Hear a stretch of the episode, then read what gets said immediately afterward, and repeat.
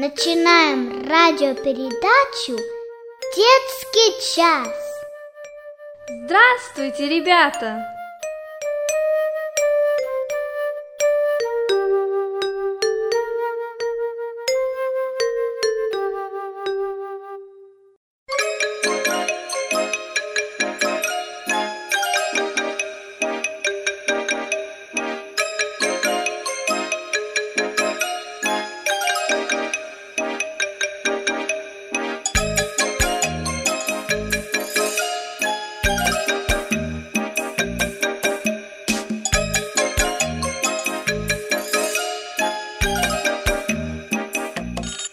Имею я свой телефон, молитвы дивный телефон.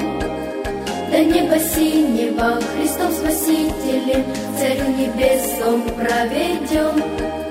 За телефон я не плачу и позвоню, когда хочу. В молитве искренней ответа от Бога жду, всегда я жду. Бог ответ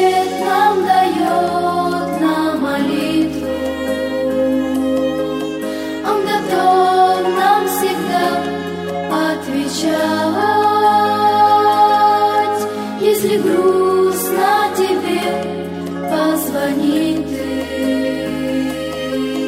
И ему все рассказать.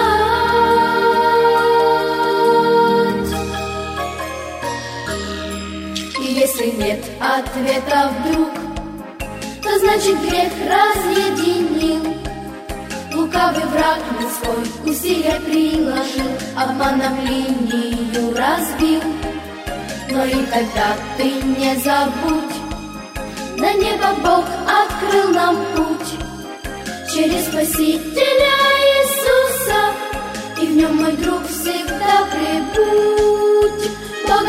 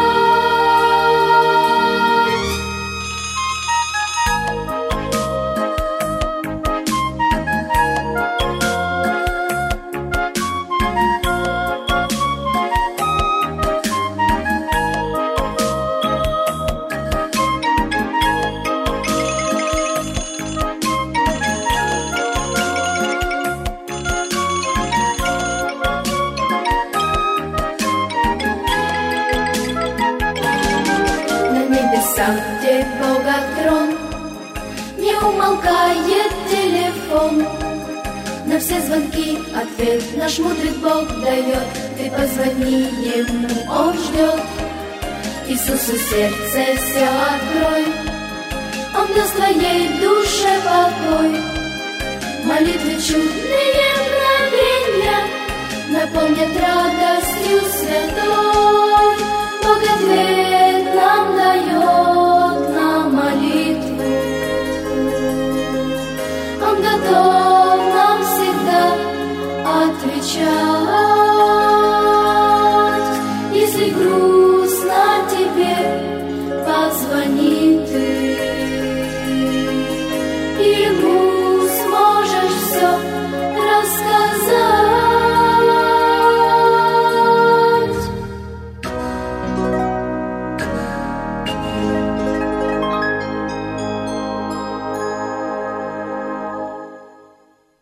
Здравствуйте, ребята! Здравствуйте! Здравствуйте!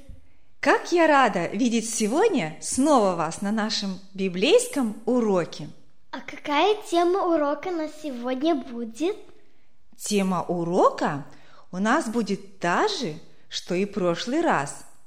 Только сегодня мы будем слушать с вами один интересный рассказ. Здорово! Ну давайте сначала вспомним, о чем был у нас прошлый урок. Я помню. Ну скажи. Мы говорили, что всякая неправда есть грех. И обманывать – это очень-очень плохо. Совершенно верно. Алина, а ты еще что-нибудь помнишь с прошлого урока? Да, я помню стихи из Библии. Господь говорит, не давайте место дьяволу. Когда мы делаем что-то плохо или обманываем, значит мы даем место дьяволу в своем сердце, а потом у нас нет радости. И не только радость, но мы можем оказаться вместе с дьяволом в озере Огненном. Помнишь, в Библии так написано? Ага, я даже помню рассказ про Петю. Ну, молодцы, ребята. Я очень рада, что вы хорошо помните прошлый урок. Давайте научимся давать в своем сердце место кому? Господу! Правильно. А сейчас садитесь поудобней и будем слушать рассказ. Вы готовы? Да. Рассказ называется «Исчезнувшая кукла». Бетти была младшей дочерью фермера дяди Винса, жившего в Канаде в местечке Ричмонд.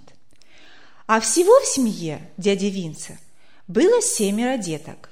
Джон, Билл, Георг, Джим, Мария, Доротея и Бетти. Вместе с ними жила двоюродная сестра фермера, дяди Винса, которую дети звали тетя Реня. Она была дельной помощницей в доме, проявлявшей особую заботу о детях. Английский язык она знала так же плохо, как и родители детей, так как всего пять лет назад они переехали в Канаду. Для семьи дяди Винса это было третье место, где они вынуждены были начинать свою жизнь с нуля. Когда-то они жили в России, недалеко от реки Волги. Но потом грянула Первая мировая война, затем гражданская, и многие в их округе были частью арестованы, частью насильно эвакуированы. Вместе с некоторыми другими менонитскими семьями семье дяди Винса удалось выехать из России и поселиться в Германии. Через некоторое время они получили разрешение на выезд в Канаду. Так семья Винс вместе с другими переселенцами оказались в Канаде. Отцу семейства стоило огромных усилий выкорчевывать старый густой лес, чтобы подготовить землю для посевов. Однако переселенцы помогали друг другу. И вот таким образом, через пять лет усердного труда, семья дяди Винса имела деревянный дом и несколько гектаров земли, которые ежегодно засевались. На пастбище паслось восемь коров. Начинающему фермеру удалось даже приобрести за небольшие деньги подержанный трактор. Для Джона, Билла и Георга трактор был центром мальчишеских интересов, и ездить на нем было их любимым занятием. Десятилетнему Джону отец разрешил самостоятельно работать на тракторе, чем молодой тракторист очень гордился. Все дети, подрастая, должны были в семье что-нибудь делать. У каждого было свое задание. Один заготавливал дрова для печи, другой пас коров, а в обязанности Марии входило заботиться о двух младших – Джимми и Бетти. Игрушек у деток почти не было, так как родители были очень бедны и стоили игрушки недешево. Мальчики получили от отца – по небольшому участку земли, на котором они могли выращивать, что хотели – цветы, редиску, морковку или клубнику.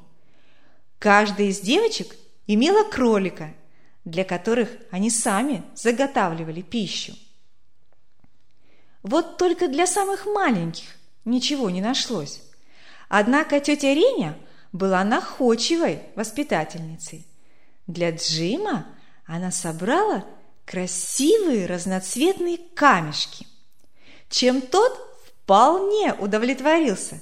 Часами он сидел и играл с этими камушками. Для Бетти тетя Реня шила куклу. И хотя эта кукла была не такая, каким привыкли мы, она не говорила «мама» и не закрывала глазки. Все же Бетти была счастлива. Для изготовления куклы тетя Реня собрала старые чулки и сшила из них кукольную головку, туловище, ручки и ножки. Затем заполнила их зерном, сшила между собой и в довершение нарисовала на лице красивые глазки, носик и ротик. Получилась тяжелая кукла с твердым телом. Но это нисколько не тревожило маленькую кудрявую головку ребенка. Бетти любила свою куклу и была неразлучна с ней. Она спала с ней, играла в магазин и за столом усаживала кукольную дочку рядом с собой. Иногда из-за куклы дети даже ссорились. Джим и шестилетний Георг тоже хотели играть с ней. Тетя Реня успокаивала их, объясняла мальчикам, что с куклами играют только девочки. Но однажды произошло большое несчастье. Когда папа Винс пришел с поля домой, Мария сообщила ему, что кукла Бетти исчезла. Бетти была безутешна – по ее красным щечкам неудержимо катились горячие слезы. «Моя кукла! Моя кукла!» – плакала она. Мария взволнованно рассказывала. Бетти уложила куклу спать в траву, а потом ее вдруг не стало. При этом ее глаза тоже наполнились слезами. Отец приказал всей семьей немедленно искать куклу. Все знали, что малышка без своей куклы не уснет. Однако поиски оказались напрасными. Куклу найти не удалось. Георг, который тайком спрятал куклу, чтобы поиграть с ней, когда все успокоятся, сделал вид, будто ничего не знает. Он даже активно участвовал в общем поиске. Вечером Отец позвал всех старших в свою комнату и строго спросил.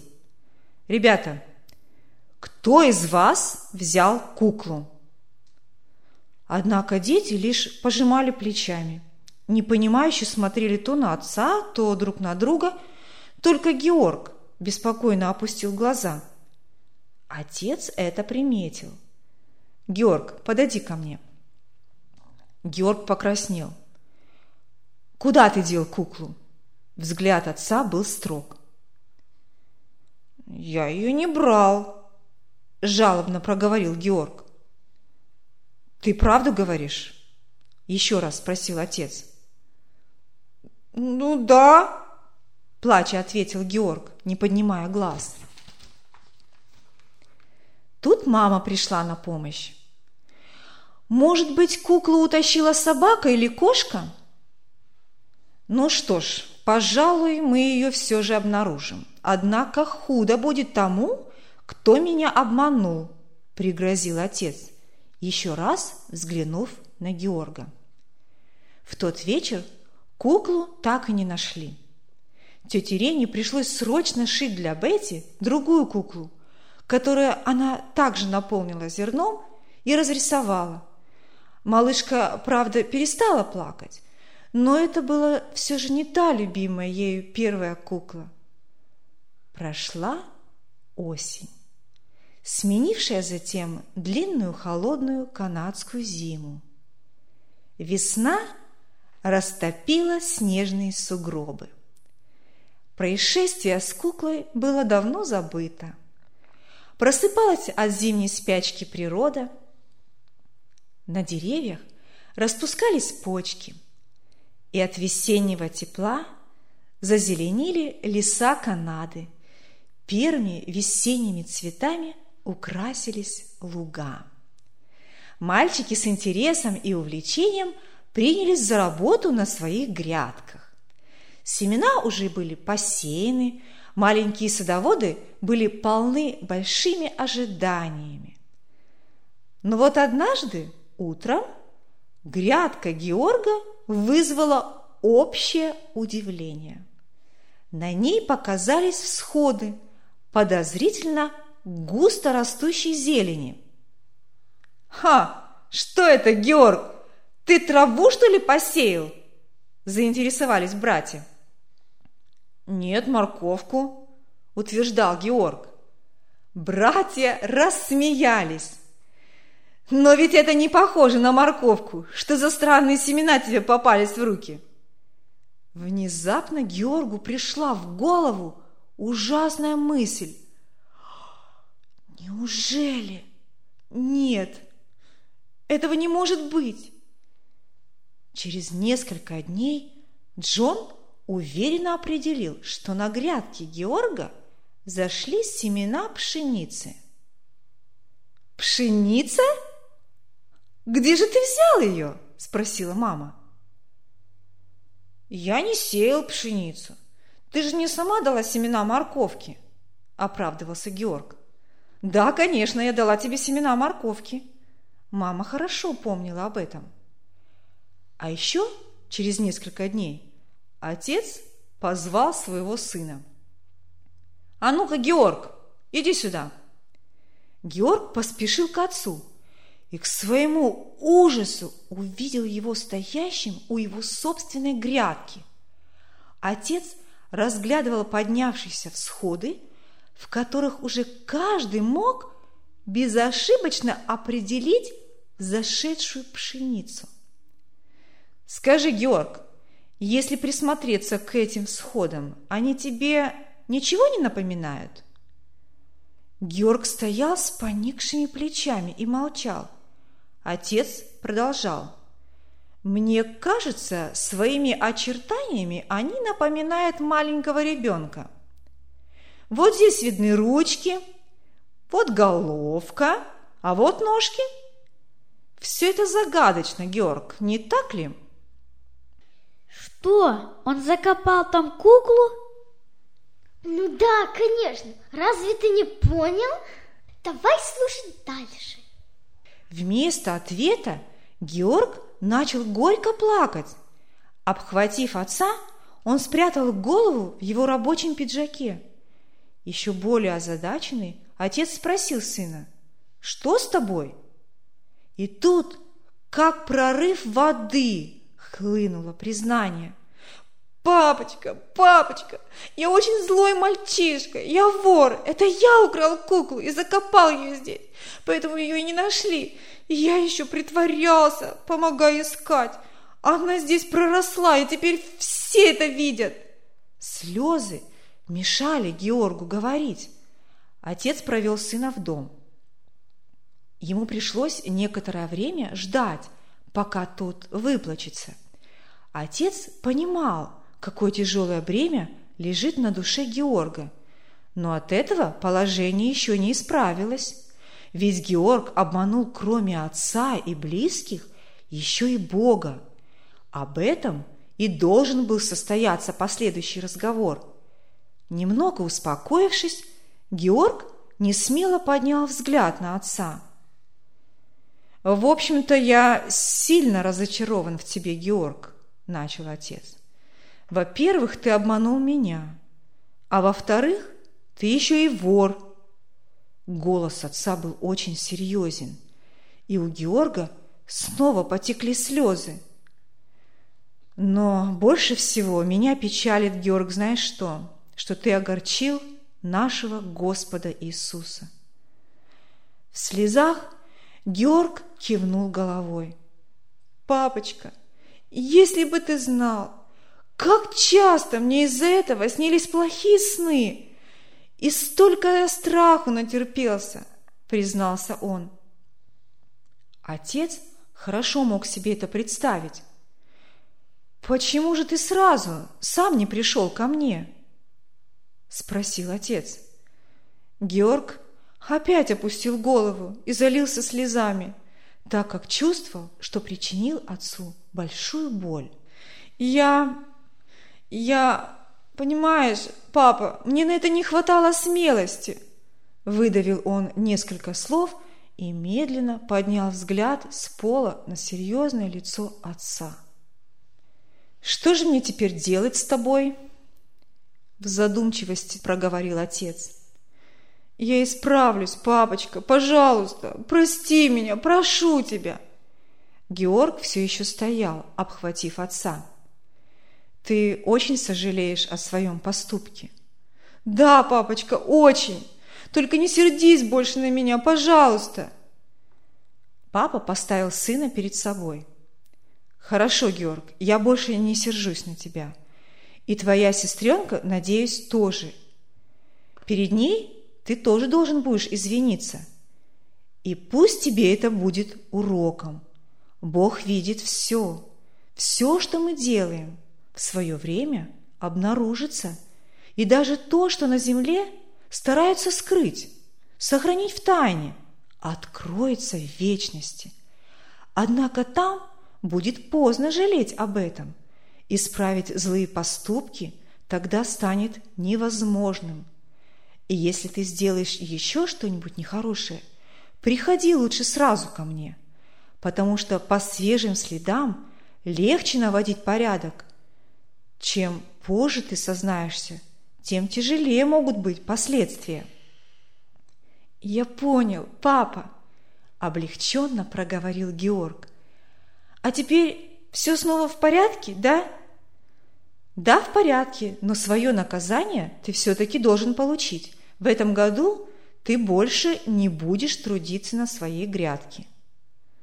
Наказание для Георга было довольно строгим, но он тихо сказал, «Главное, чтобы ты больше не сердился на меня». Отец знал, что сыну необходимо было сделать еще нечто, однако он не хотел его к этому принуждать.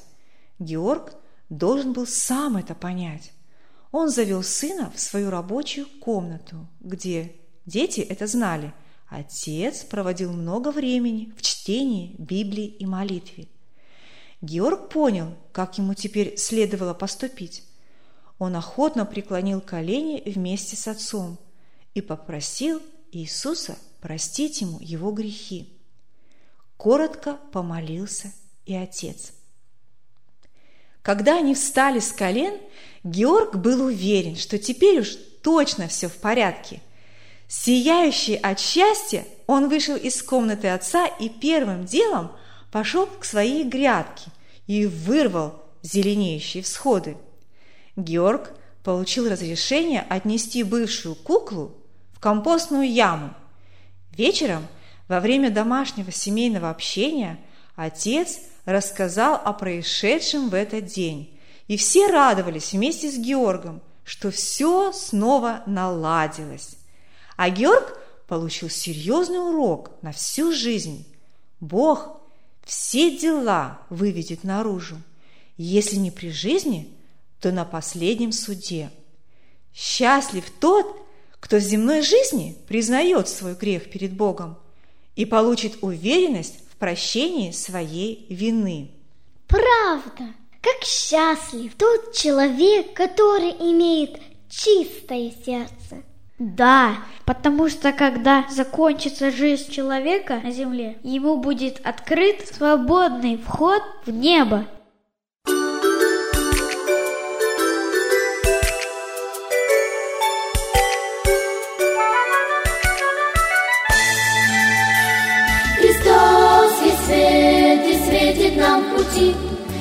Он хлеб, родник живой воды. Христа любовь безмерна и чиста, Он цель и жизнь моя. В Иисусе радость, в Иисусе счастье, Господь хранит. С Ним не страшна беда, Христос наш пастырь и наш учитель. В нем благ всех полнота мной, Господь, я его дитя. Бог любит всех людей, а также и меня. Из юных лет ведет своей тропой небесный край родной. В Иисусе радость, в Иисусе счастье Господь хранит. С ним не страшна беда, Христос наш пастырь и наш учитель. В нем благ всех полнота.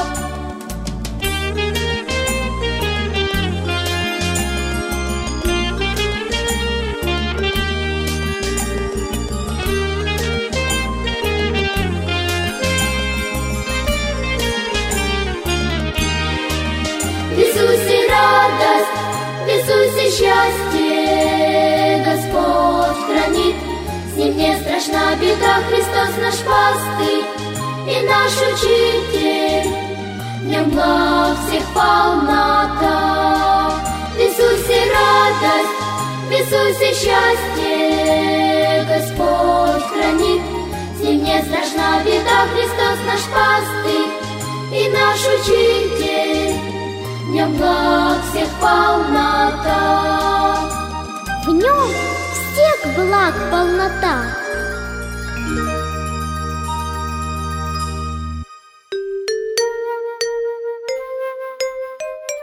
Слушали радиопередачу «Детский час». Для вас ее подготовили в студии Slavic Grace Baptist Church города Ванкувера, штат Вашингтон. Если вы хотите еще раз прослушать эти или другие радиопередачи, вы можете это сделать на интернете по адресу www.blagovam.org. До новых встреч в эфире!